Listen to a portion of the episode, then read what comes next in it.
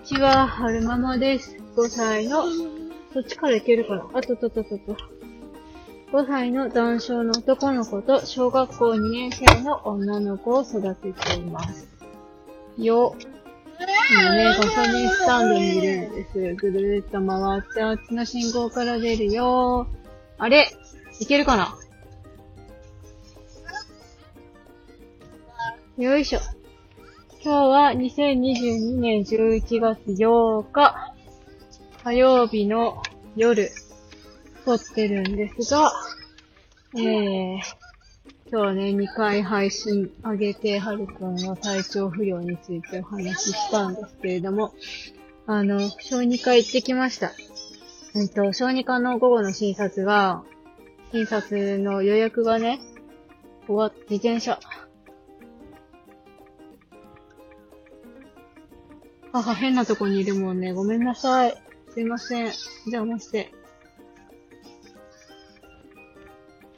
よいしょすいません、行きます。よっこいしょ。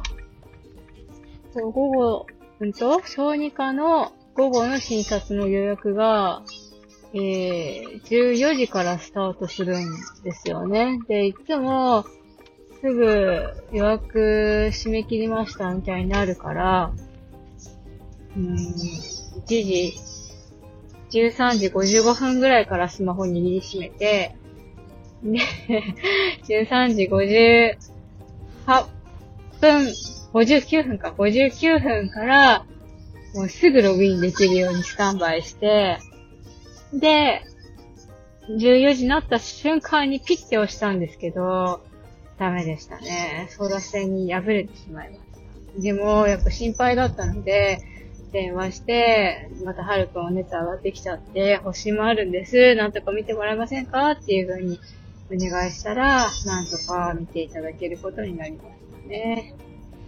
で、えーっと、先生が気にしてらっしゃったのは、えー、何でしたっけ？溶連菌か。溶連菌を心配してたんですよね。で、えーっと、検査してまず溶連菌ではないと。で、えー、発疹の方も見ていただいて、うんと、嫌な発疹ではないってことでしたね。なんかに被れたんじゃないかなっていうふうに言ってました。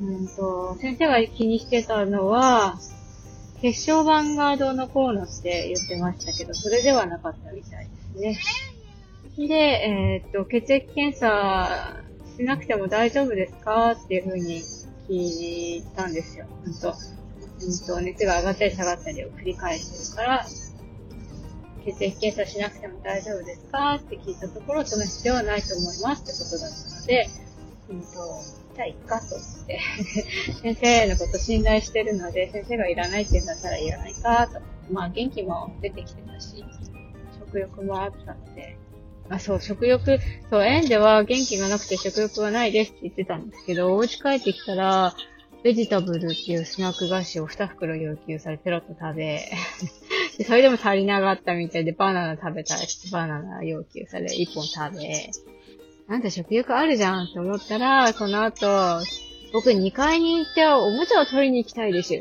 て 言わないですよ。言わないんですけど、そういう風な態度で要求して、しょうがないなって言って、階段登って、ぴょんこぴょんって離れながら、階段登って2階まで行ってもちゃ持って降りてきましたね。なんだ、はるくん元気じゃんと思って。発疹だなんて話を朝したから多分先生が心配してくださったんだと思うんですけど、まあ元気もあるし、熱もお家で測った時は6度9分だったし、食欲もあるので、はい、問題ないでしょう。で、発疹の方も、風から来る発疹でしょうってことでしたね。なんか保湿剤とかゆみを抑えるための薬ともらってきました。あと、扁桃腺がちょっと腫れてるってことだったので、うんと、前回出してもらった抗生剤、抗生物質？抗生剤飲み切ってしまったんですけど、もうプラス4日分出してもらって、帰ってきました。よかったね、はるくん入院するような病気じゃなくって、お家で治せる病気でよかった。ねえ、心配してたんだよ、母。よかった。明日は保育園行こうね。よいしょえーと、ひとまず、えー、皆さんご心配かけてしまったんじゃないかなと思って、えー、お話ししてみました。最後までお聴きくださいましてありがとうございました。それでは、また。